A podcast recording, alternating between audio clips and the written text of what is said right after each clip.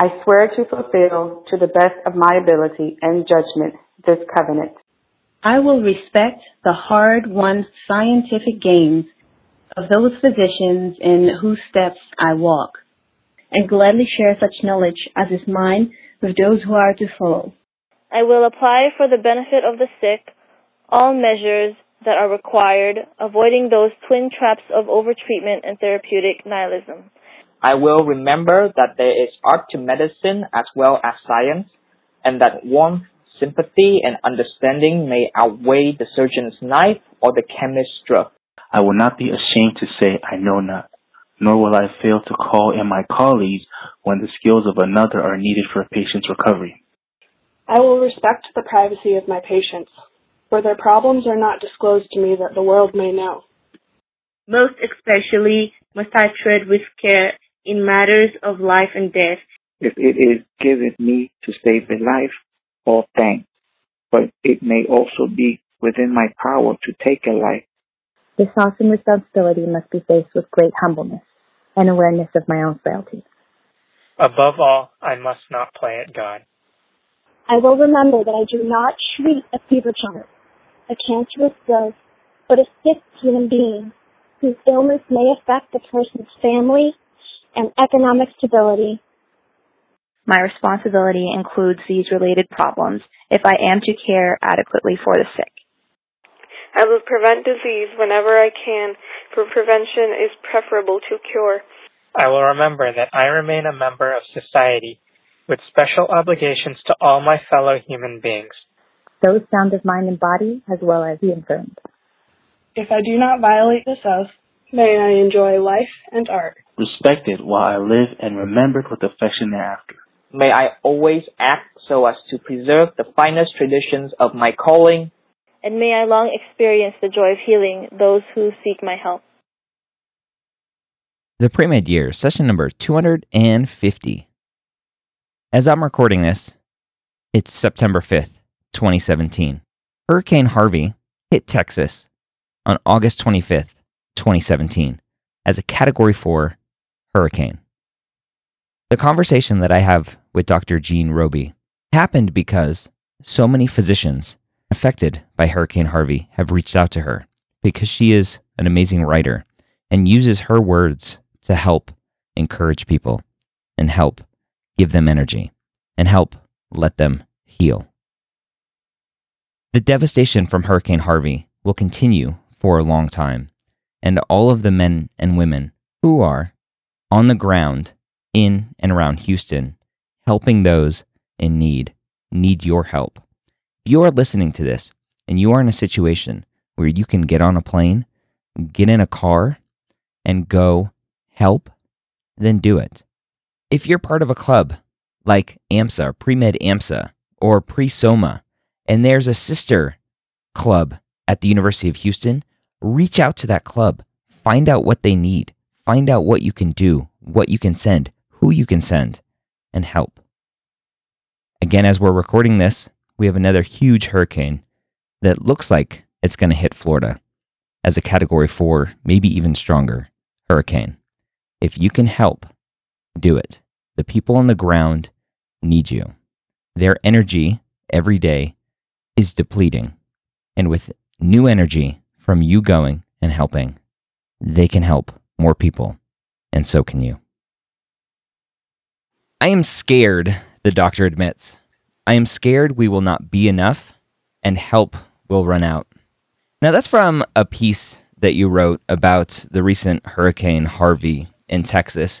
Jean, why do you write as a physician? You know, it's really interesting, Ryan, because I have always written, but what, was what was happening was uh, writing suddenly became so much a part of doctoring. I mean, there was a, a time when I was so stressed out, and um, I stopped writing, and I didn't realize they were connected.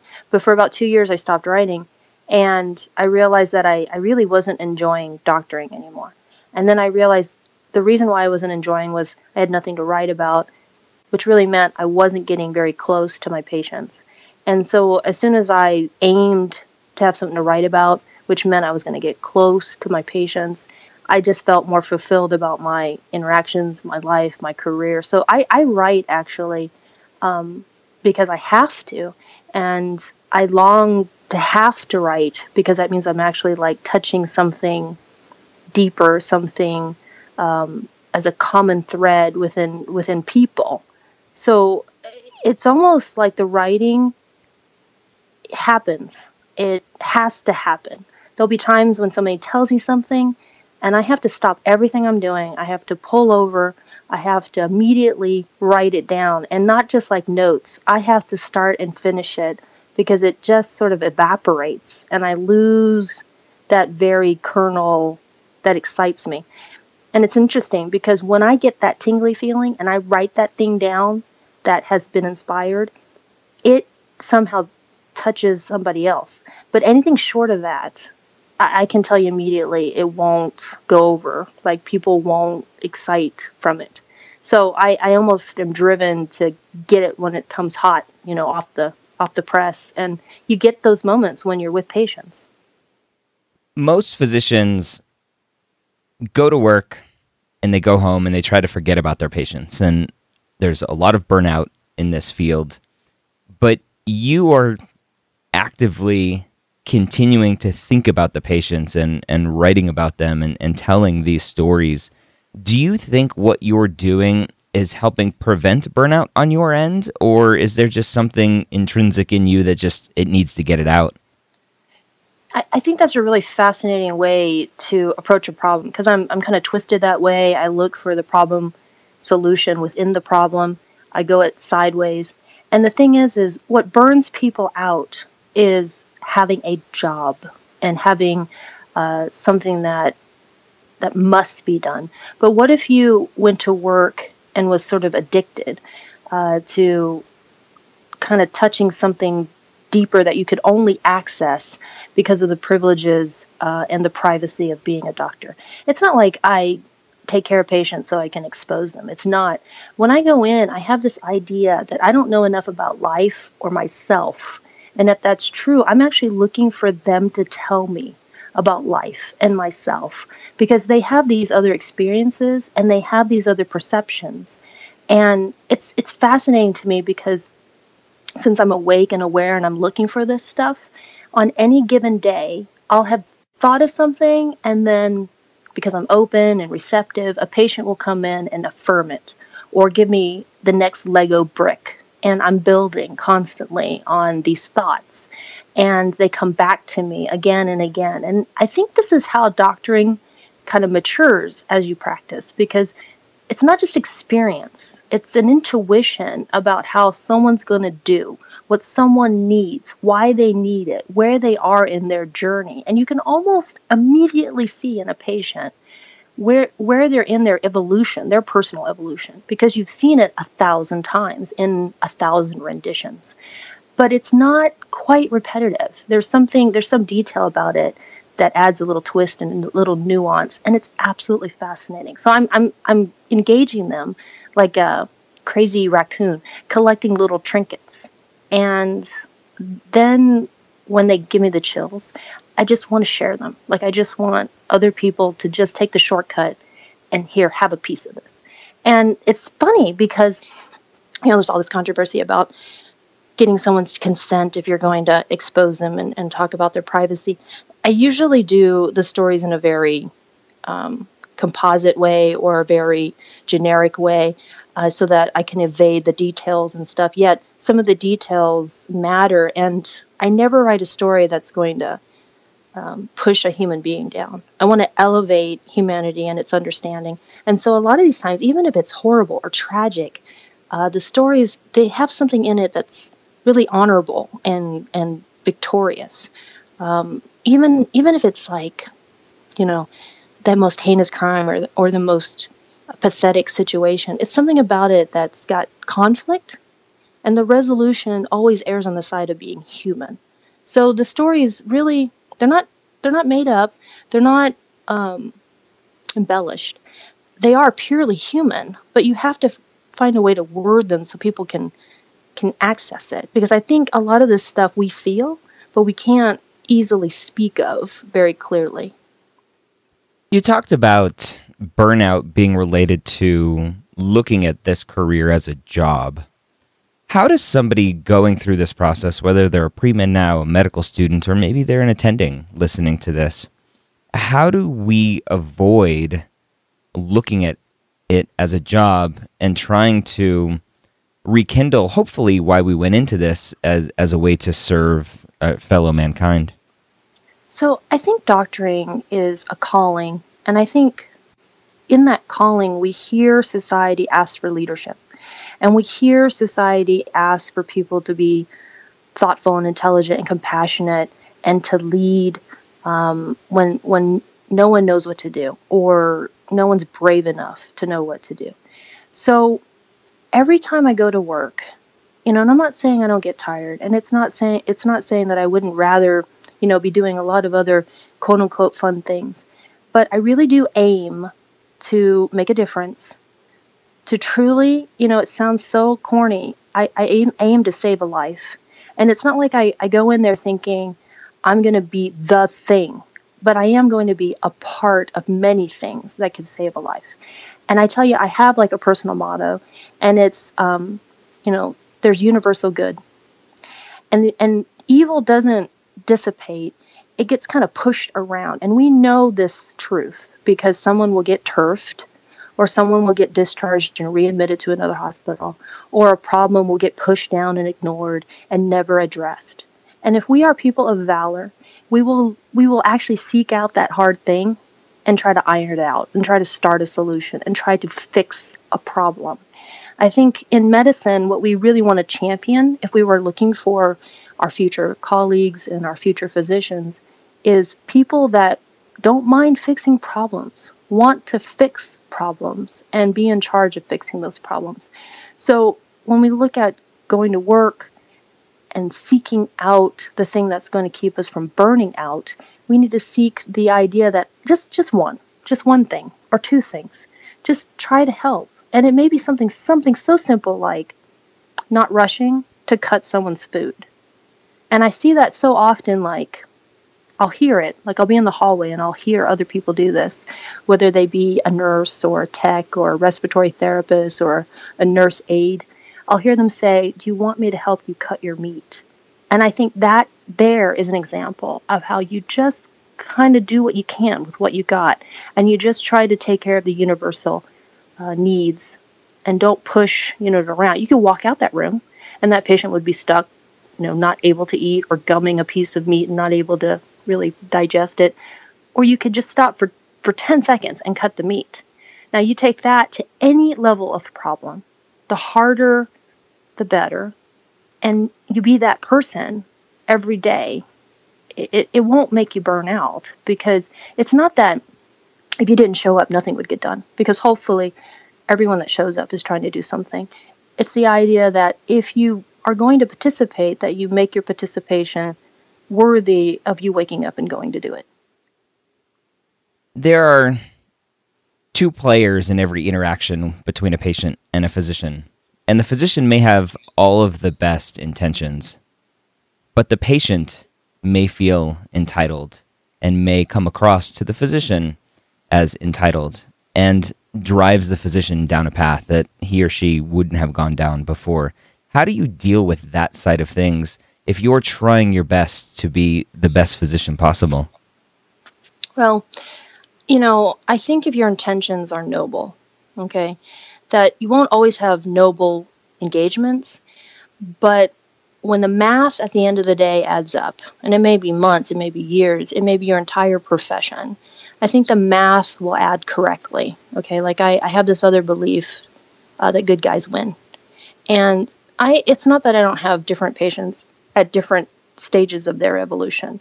I'm the guy they blame. I'm the guy that they want something for. I'm the guy they want to manipulate. And there are plenty of people who operate that that way. And yes, it's difficult, but you have to draw your lines, know your intentions, and stand firm for principles. You know, so it's not like you you go there and you're just trying to service them. You're not trying to service them. Sometimes you have to be the bad guy. Sometimes you have to give bad news. Sometimes you have to be unrelenting about what you're asking a patient or person to do. But the thing that I hope to do is to tell them I see you. I see how hard this is for you. I see what you're trying to do and why you think you need that. I see why you're going to need that for a while and how long this is going to take before you get to a point where you can fully do what I'm asking you to do and not be bothered by this other thing. Because truly, I see your evolution. And I think my my gift, my party trick, is that I can do it faster. I don't need to spend 10 years with them.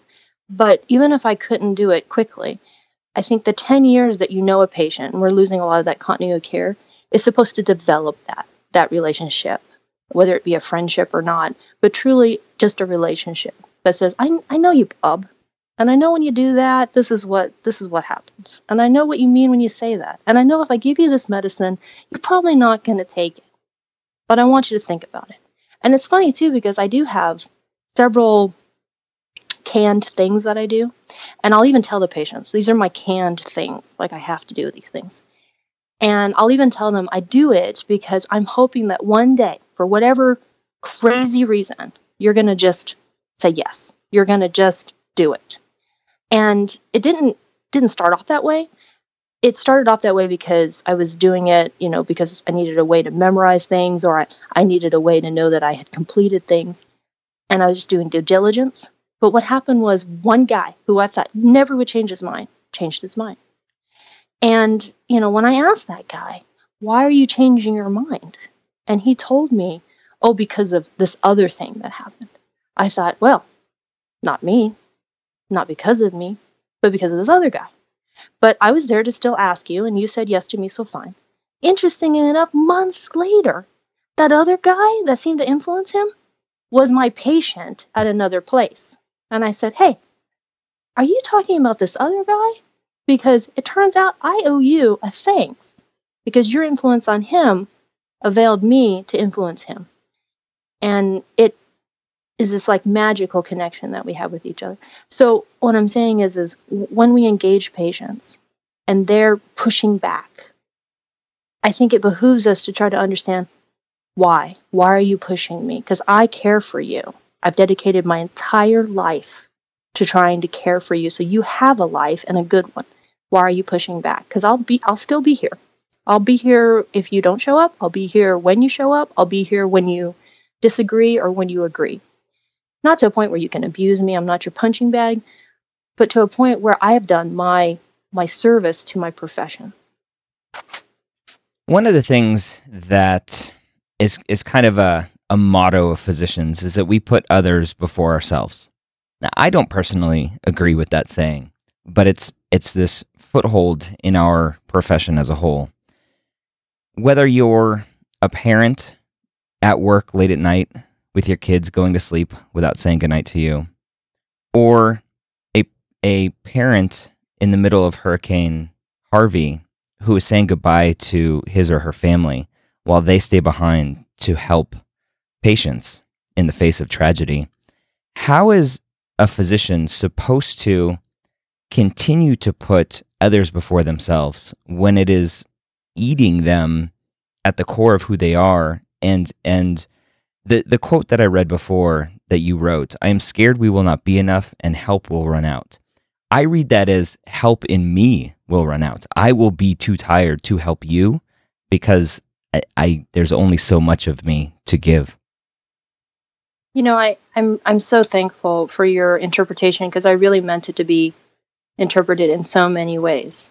And and I hoped that the doctor and the non-doctor and the patient and the society at large would hear all those interpretations. So you were spot on because I meant there to be multiple ways of hearing this cry for help, okay?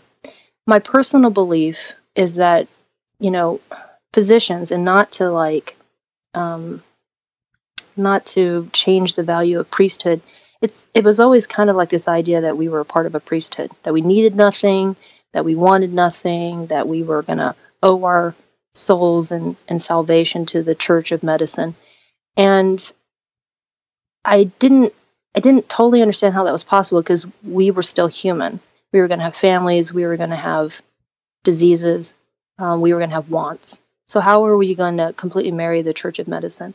I think the intention was that we would make ourselves whole, engage the extreme task of taking on this responsibility and this obligation and this duty and this calling.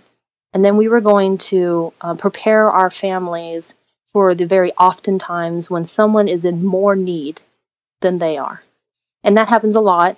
And anyone who is currently becoming a doctor or is currently a doctor knows that we just farm our families to understand that 90% of the time someone else is in need far greater than than what we must be dealing with okay? And that's that's true until it's not true. And when it's not true when when the balances have become tipped and it's dysfunctional or it's unhealthy or truly your child is sick your husband is dead you yourself are suffering then we've got to back off from this role and responsibility because we no longer are able both physically and mentally and, and time wise to carry the the extreme burden, right?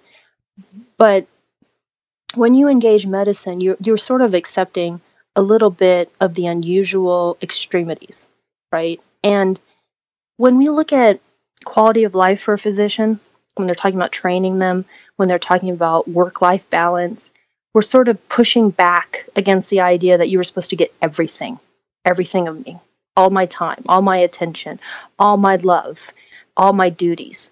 And even then, you can't push all the way back. We're never going to be nine to five. I had a patient this weekend who said, um, You going to be here on Monday? It was Labor Day. And I said, Yeah. They said, Oh, isn't that holiday hours? And I thought, That's like the craziest. It's like, you know, uh, Chick fil A closing on Sundays. I thought, doesn't happen, never even dawned on me that we could have, you know, a holiday hour. What's a holiday hour? I said, We just take turns. We take turns pretending it's a normal day. And, you know, I'll take this holiday, they'll take that holiday. But we don't we don't get holidays. We get coverage and and we trade. And that's just the way, you know, we're able to continue with what human existence is. It's a it's a continuity. There, there's no breakage. It's not like, you know, disease and death and suffering decides it's Sunday or Saturday. So I think when society is asking more of us, I think it's right for us to respond with, um, yes, I'll give you more. But when I need something, I, I want you to, to be able to give that to me. And while I'm giving you so much, I need you to honor me because I am doing something that many won't do. I am giving of you and the family around me. Because when I when I come in and write checks, I write checks against my account and against my children and my husband and my marriage and my extended family. I, I, I asked them all, and they have been farmed this way. And I don't I don't know that it's that different than say like military families or or people who serve, you know, like the policemen's um, and and nurses and and paramedics and just people who serve a greater purpose. So I, I think there's going to be some balance, but I'll tell you what's interesting about doctoring. We're not only servants of society, we are leaders you know, we're not just saying we're going to be there. We're saying we're going to be there and we're going to lead the entire show. We're going to show up and we're going to say, you do this and you do that, and I need this, and here's what the problem is, and here's how we're going to fix it, and here's how you're going to help me help you fix this. We are picked to walk into a room and just decide we're going to be the one, the go to guy. And from there, there can be plenty of other people at the table but someone's going to have to calm everyone down, organize stuff, figure out, you know, what we need and where we're going to get it, and then sign the paper and take responsibility. And I think a lot of the times we're not given enough credit for the fact that as physicians, that is the social contract. You don't walk in a room and go, hey, where's the post office guy? You know, you walk in the room and go, who's the doctor in charge? with the aftermath of Hurricane Harvey and all of the physicians and first responders and nurses and everybody else that have taken the time to take care of patients.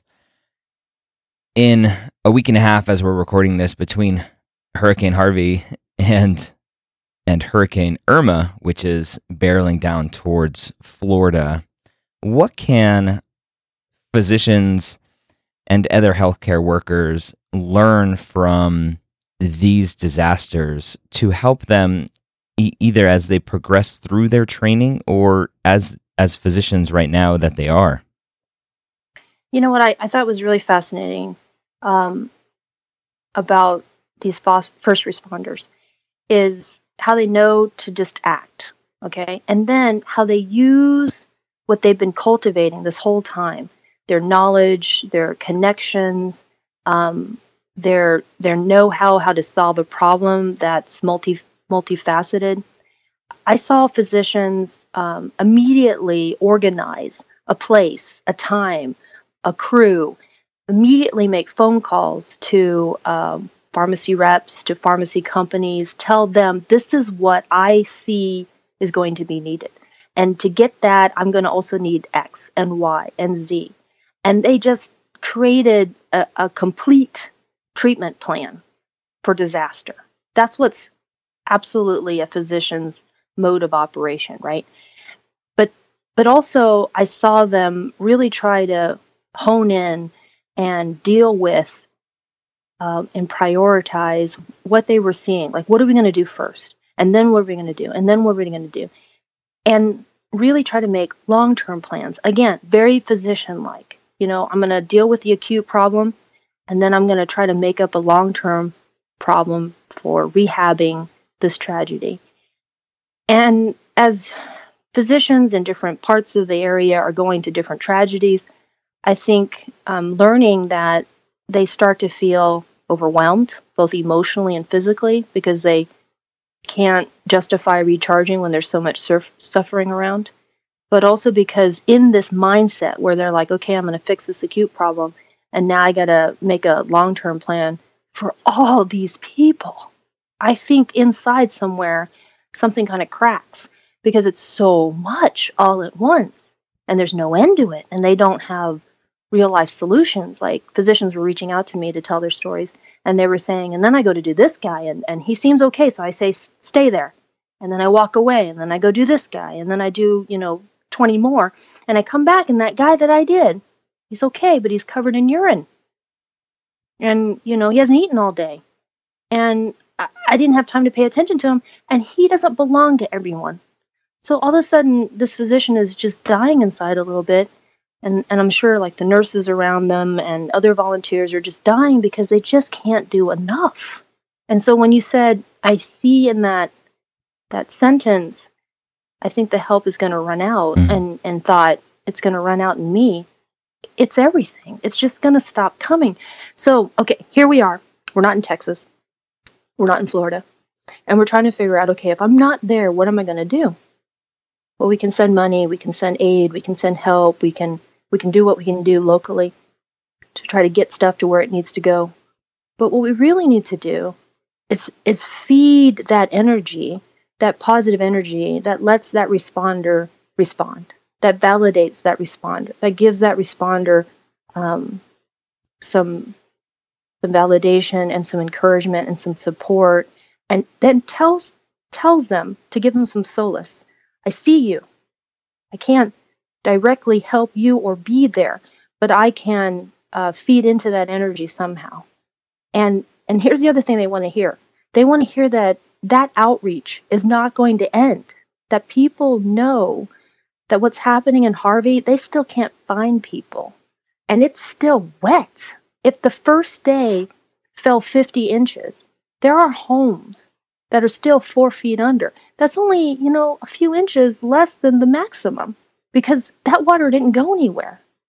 So it's not like it all dried up and now we can start rebuilding. And even those homes that have dried up, that's 60 that's 6 months of renovation. That that's what's 6 months? They couldn't even be gone from work for 10 days. And it's the school year and it's a holiday coming up in 4 months there's a there's a million things that are going to happen in their future when their entire present was decimated. Everything was taken from them. And whatever they could garnish really isn't enough to make a day, you know? So I think when we look at how are we going to react in Florida or continue to care for Harvey or any other tragedy that happens in America, we need to be able to do acute planning. We need to be able to do long term planning, and the society around us needs to feed into energizing and continuing to fund and help that long term planning. I mean, Katrina was a great example of how that took years. And a lot of people had to relocate. And that was difficult too. A, a lot of physicians that are on the ground right now tell me that on day two, it was already too much. And really, what was getting them was they were getting short on day two. And they knew, they knew because they know how to take care of long term problems, that there was going to be a, do, a day 200 and a year two. So, how were they going to keep going if the rest of society was going to get bored with their tragedy? We're sitting here talking about sending validation and encouragement and energy to these first responders, to these physicians. Physician suicide is a whole nother topic that I haven't really covered much on this podcast. But throughout the country, throughout the world, as physicians, we have our own little mini Hurricane Harveys every day, whether it's the general surgeon that's going into his fifth case of the day at midnight, or the internal medicine doc who's done seeing his 30th patient in the clinic. How can we, as physicians, outside of big disasters like Hurricane Harvey, how can we reach out to our loved ones, to our peers, to whoever it is, to let them know that I, I need your thoughts, I need your energy? You know, physician suicide is such a a challenging topic because these are very driven, very introspective people, I think. I think they really for whatever reason got got seduced by the idea of going into medicine and and tackling that incredible mountain, right? Now you take that beast and you put them in this crucible. Like like some of them you know tried three times and finally get in or or maybe they tried once and they they thought that this is what they wanted and then they get there and it's not quite in fact it's entirely not what they wanted. And or maybe what they were looking for is now gone because medicine is changing and they don't know how to respond to that change. I, I, there's so many possible variables but what i'm saying is is this this beast that comes in this overachieving um, beast that comes in and and finds themselves not quite knowing how to weigh their value or how to measure up to expectations um, and how to truly feel both worthy of being someone's doctor and also uh, being someone's doctor and colleague. I think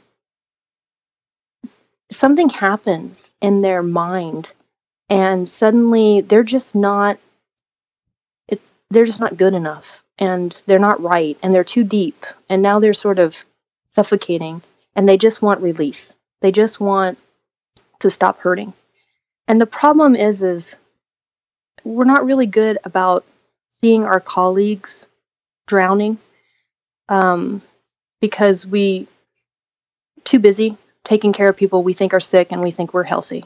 So we, we think that you know somehow we're above it but also we don't it's the last place you look. You know, you don't look at your um, colleagues that have gotten this far and done so well. I mean, so many times I read or hear stories where they just didn't, it didn't click. They didn't see that this person wanted it so bad or was trying so hard that even though they looked like they were achieving, they felt like they were failing because we, we don't see that part of them.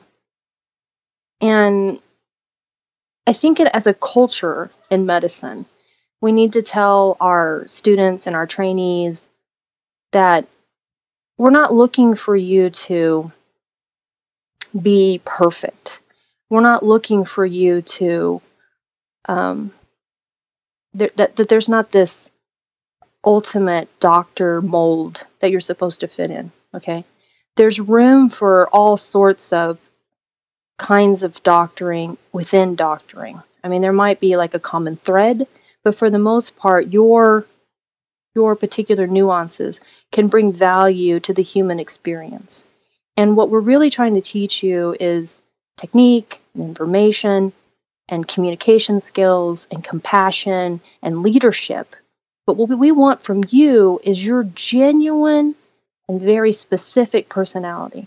So it's it's okay for you to not be quite like Dr. So and so or or do it quite this way. There's no absolute kind of win or fail.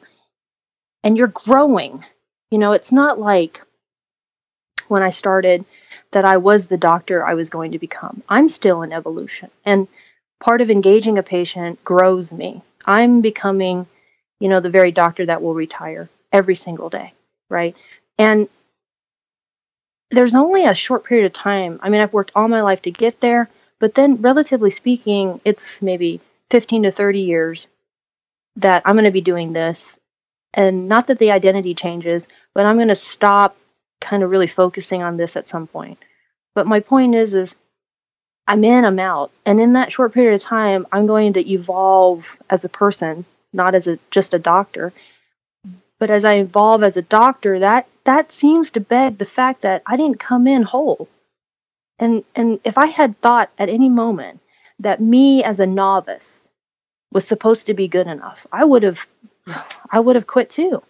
I didn't. I didn't I didn't assume that I was going to be perfect. Now, I say this because I'll tell you. I don't I don't know how how to avoid this.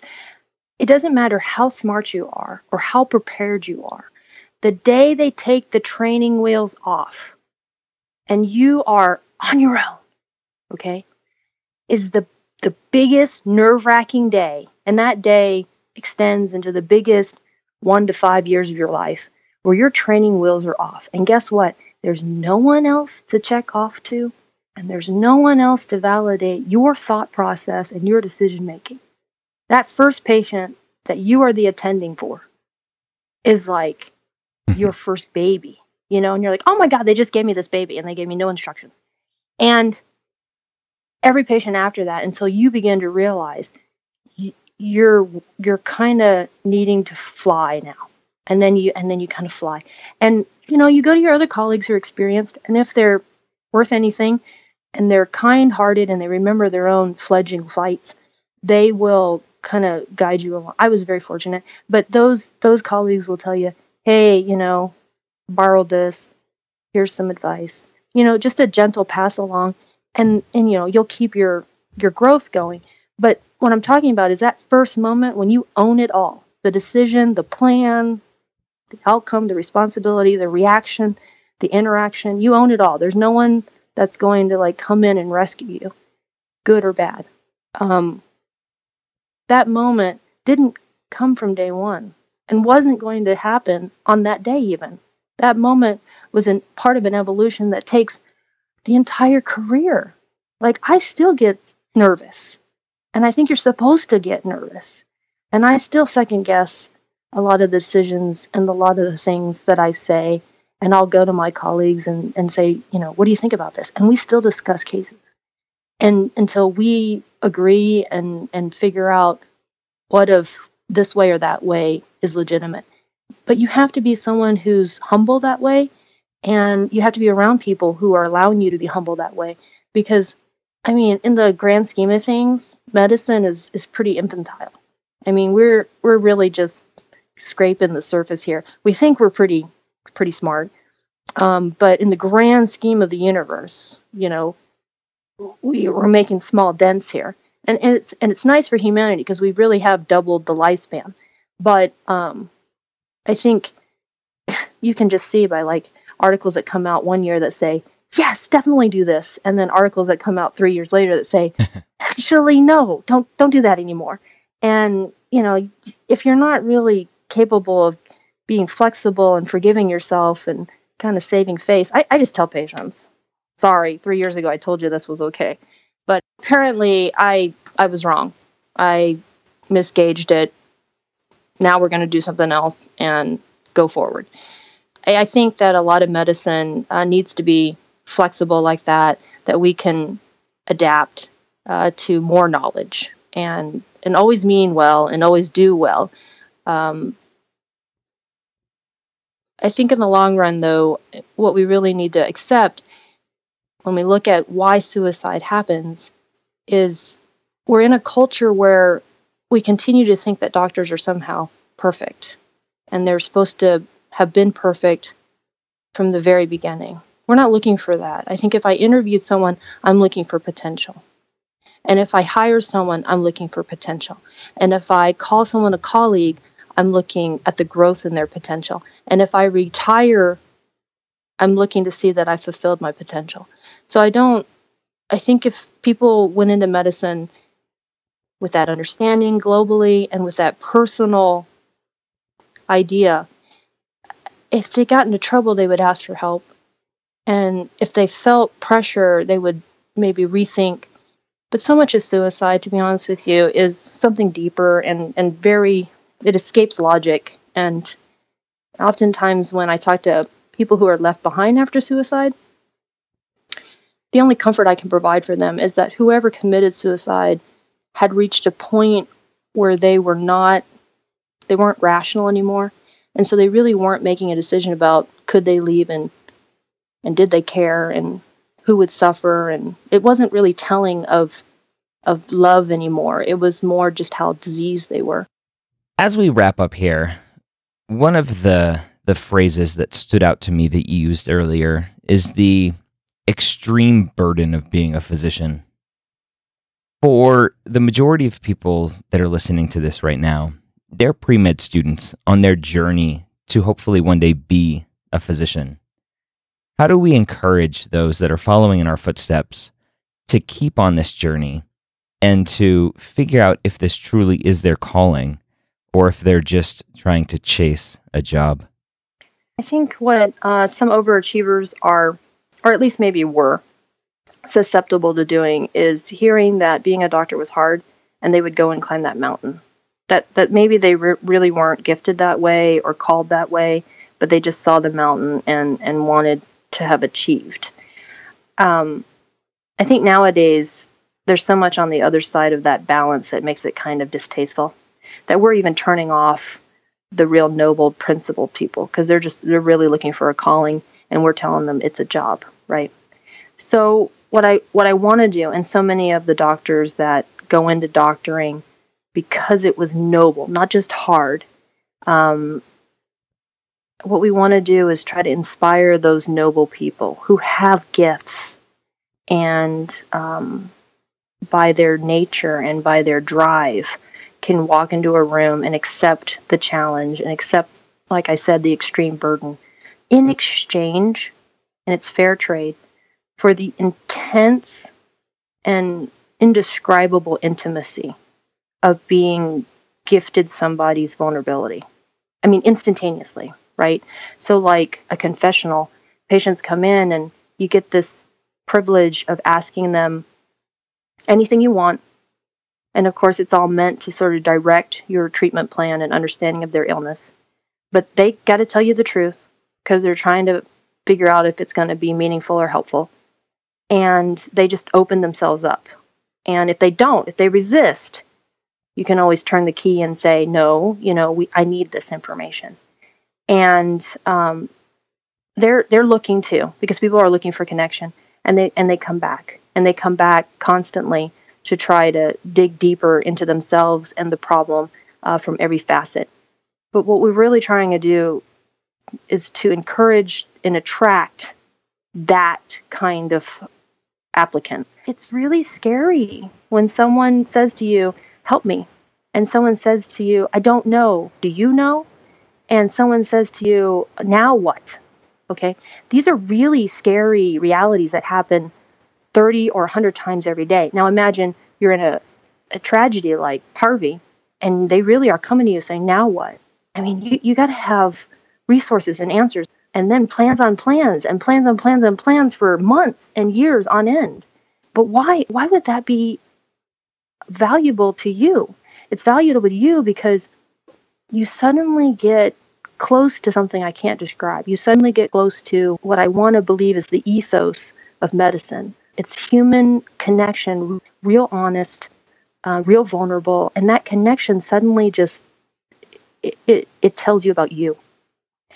So even though it's hard, and even though, like I say, it's it's really can be tiresome and burdensome, but we hope that you will know when to take your time away and and draw your borders and limitations health for your own health, for your own perpetuation.